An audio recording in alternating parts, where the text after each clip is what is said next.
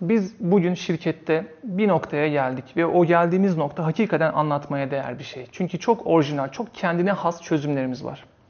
Çok bence çok daha akılcı olduğuna inandığım, çok daha kalıcı, sürdürülebilir olduğuna inandığım bir şirket yönetim yapımız var.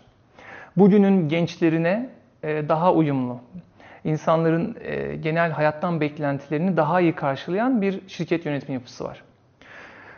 Tabii ki plan bu değildi. Şimdi en başa dönersek benim derdim şuydu. Önce para kazanmak. Para kazanmak için bilgi ve tecrübemle insanların ihtiyacını çözmek.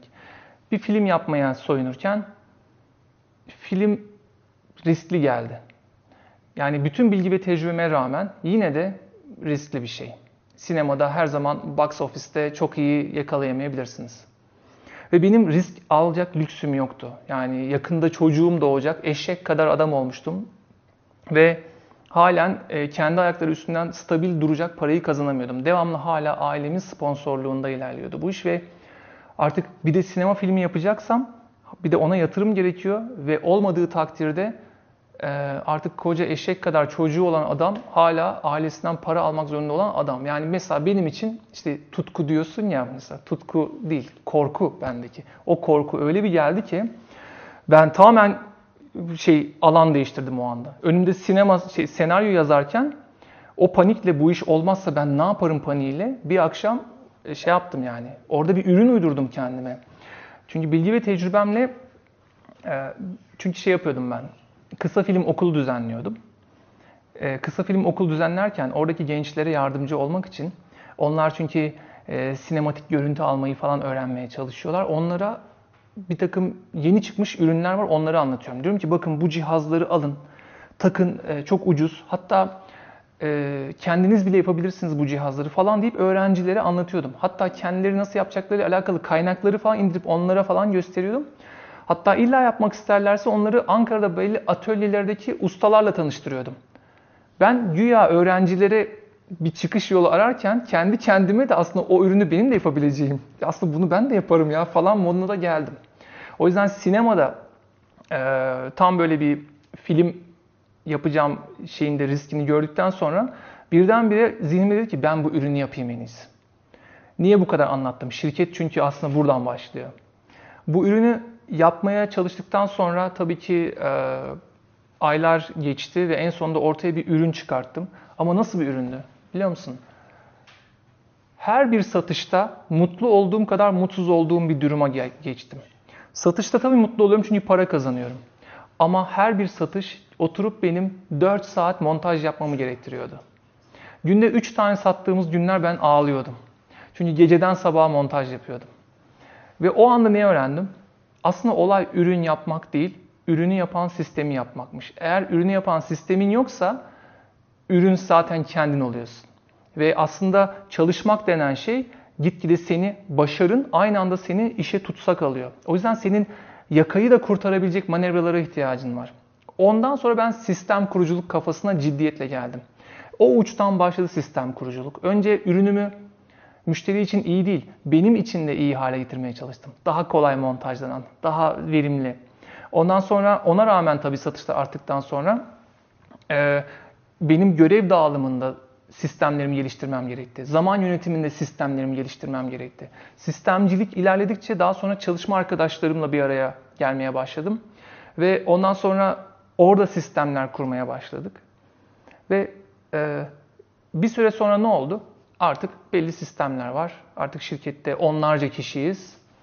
Ve ben de açıkçası günde 8 saat çalışıyorum. Ve şirket ona rağmen büyümeye devam edebiliyor. Daha da mı büyümek gerekiyor? Teknoloji yatırımı yapıyoruz. Daha da mı büyümek gerekiyor? Personel yatırımı yapıyoruz.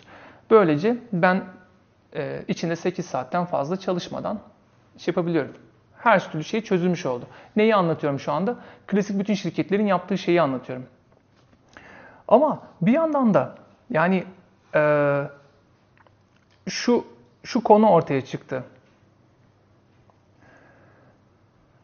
Bir şey vardır ya, okuyorsunuz, başarılı insanların aynı anda başarıları aynı anda onların lanetleridir. Başınıza gelen en güzel şey yani sahip olduğunuz o, şöyle söyleyeyim, sahip olduğunuz bir özellik başınıza gelen en güzel şeylerin de başınıza gelen en kötü şeylerin de sebebidir aynı anda. Hani süper kahramanların süper güçleri onların aslında lanetleridir diye bir şey var ya. Bu gerçekten kafama takıldı. Çünkü diyorum ki güzel, iyi gidiyoruz, daha da gelişeceğiz falan filan. İşte dünyada örnek verilen şeyler var, girişimciler var. Zaten 2010'lu yılların başları falan Steve Jobs yeni ölmüş. Herkes Steve Jobs metaforlarıyla konuşuyor falan filan. Bizi de zaten sektör olarak sinema sektörünün Apple'ı falan diyorlar. Dolayısıyla ısrarlı bir Steve Jobs çağrışım var. Ama diyorum Steve Jobs falan filan bu adam bayağı çok kötü. Ne ailesiyle güzel bir pikniğe gidebildi adam, ne güzel bir gün yüzü görebildi. Ve devamlı hayatının son anına kadar, hastalığının sonuna kadar işine tutsak, işinden asla kurtulamaz böyle bir şeydi. Ve başka şeylere bakıyorsun. Bir gün benim ilk para kazandığım işimi yaparken ilk müşterim, tabii ben çok çocuğum, kamerayla işte tanıtım filmi çekmeye çalışıyorum. Sezar Aygen, mimar.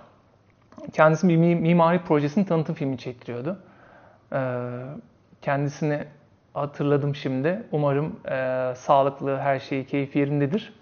Sezar Bey bana dedi ki, çocuğum daha işte doğacak, ben de panikteyim, para kazanmaya falan çalışıyorum. En büyük pişmanlığım işte, yani çocuklar çok hızlı büyüyor. Sen onları kaçırma dedi yani. Sen onların büyüdüğünü kaçırma. Ve gerçekten de görüyorsun hayatın ilerisindeki insanlar geri dönüp sıklıkla bundan bahsediyorlar. O zaman diyorsun ki ya tamam, şirketi kurduğum günde 8 saati çevirdiğim bu sistem var ya, benim günde 0 saate çekmem lazım bu işi. Benim günde 0 saate. Ve o zaman bu iş nasıl olacak?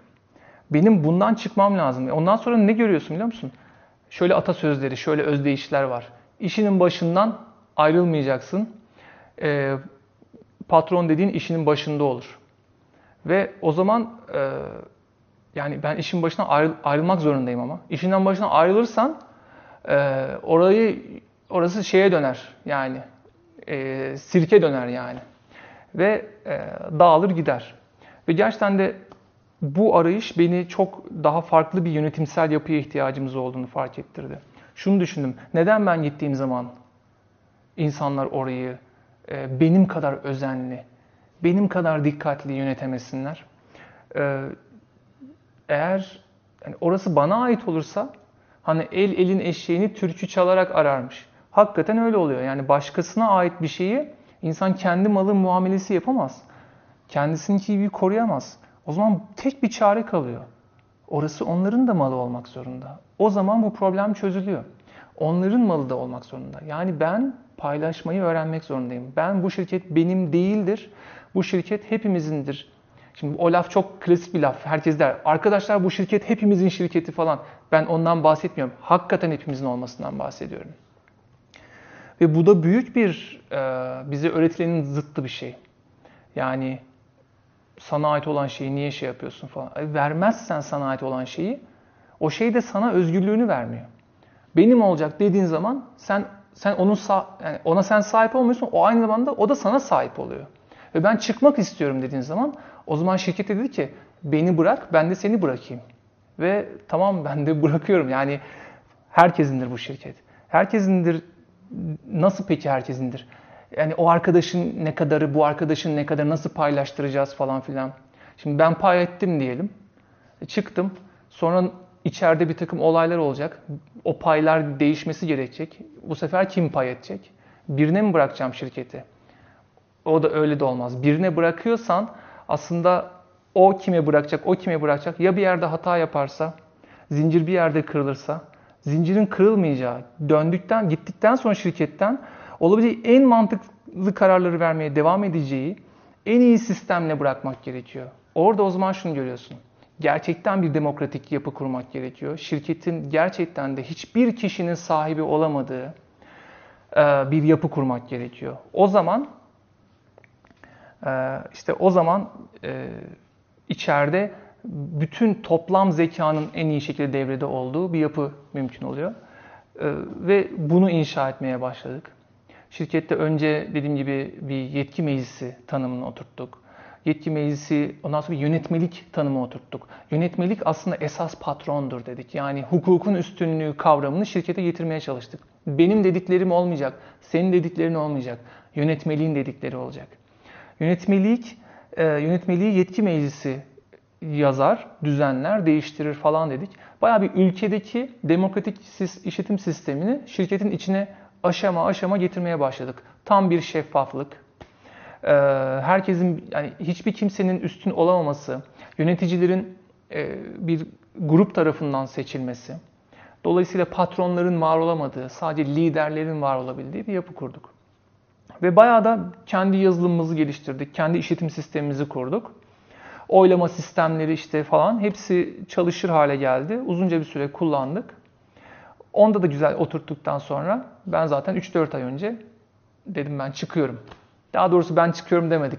Benim de çıkmamın, benden sonra diğer arkadaşlarımın da çıkmasını sağlayacak zaten yönetmelik düzenlemeleri yaptık. Şirkette insanlar ömürlerince oyalanmasınlar. Ben nasıl kendimi çıkartmak için bir strateji kurdum ve geri kalanları şirkete bıraktım. Onlar da aynı şekilde geri kalanları bıraksınlar, onlar da çıksınlar. Artık olay bir, bizim şirket insanların yani ömrü billah içinde yaşlanmak üzere girmedikleri, emekliye ayrılmak üzere makul süre içinde daha hayatta gençken böyle 60'lı yaşlara gelmeden daha belki 40'lı yaşlarının başında bile olabilir emekliye ayrılmalarına imkan kalan bir sistem olsun dedik. Ve ondan sonra belli bir müddet verdik. O müddet benim için zaten dolmuş olduğu için ben de çıktım birkaç ay önce. Ve içeride diğer arkadaşlarım da şimdi yıllarını tamamladıktan sonra benim gibi emekliye ayrılacaklar. Burada tabii diğer şirketlerde kimse emekliye ayrılmak istemez. Çünkü emekli olmak aslında kötü bir şey. Yani emeklilik maaşı falan çok aslında kimsenin istediği bir şey değil. Burada o yüzden o anlamda bir şey söylemiyorum. Bizim aslında yapmaya çalıştığımız şey bayağı aslında daha iyi kazançlara ulaşmalarını sağlayacak şekilde bir sistem kurmak. Ve dediğim gibi ben şu anda bu sistemimiz halen genç, çok körpe yani. Şu ana kadar biz çok istifade ettik ve güzel çalıştığına inanıyorum. Sonuçlar daha da üretecektir önümüzdeki yıllar içerisinde. Ondan sonra zaten ben şuna inanıyorum. Biz bu modeli artık rahatlıkla şunu diyebileceğiz. Geri kalan herkese, bütün gençlere, bütün diğer şirketlere. Ya bu modele geçin, bu sisteme geçin diyecek noktaya geleceğiz. Ve biz bu sistemin başarılı olduğunu tespit ettikten sonra zaten bunun böyle bir çorap söküğü gibi arka arkaya pek çok şirketin bu yapıya geçeceğini ve yeni kurulanların böyle başlayacağına gerçekten inanıyorum.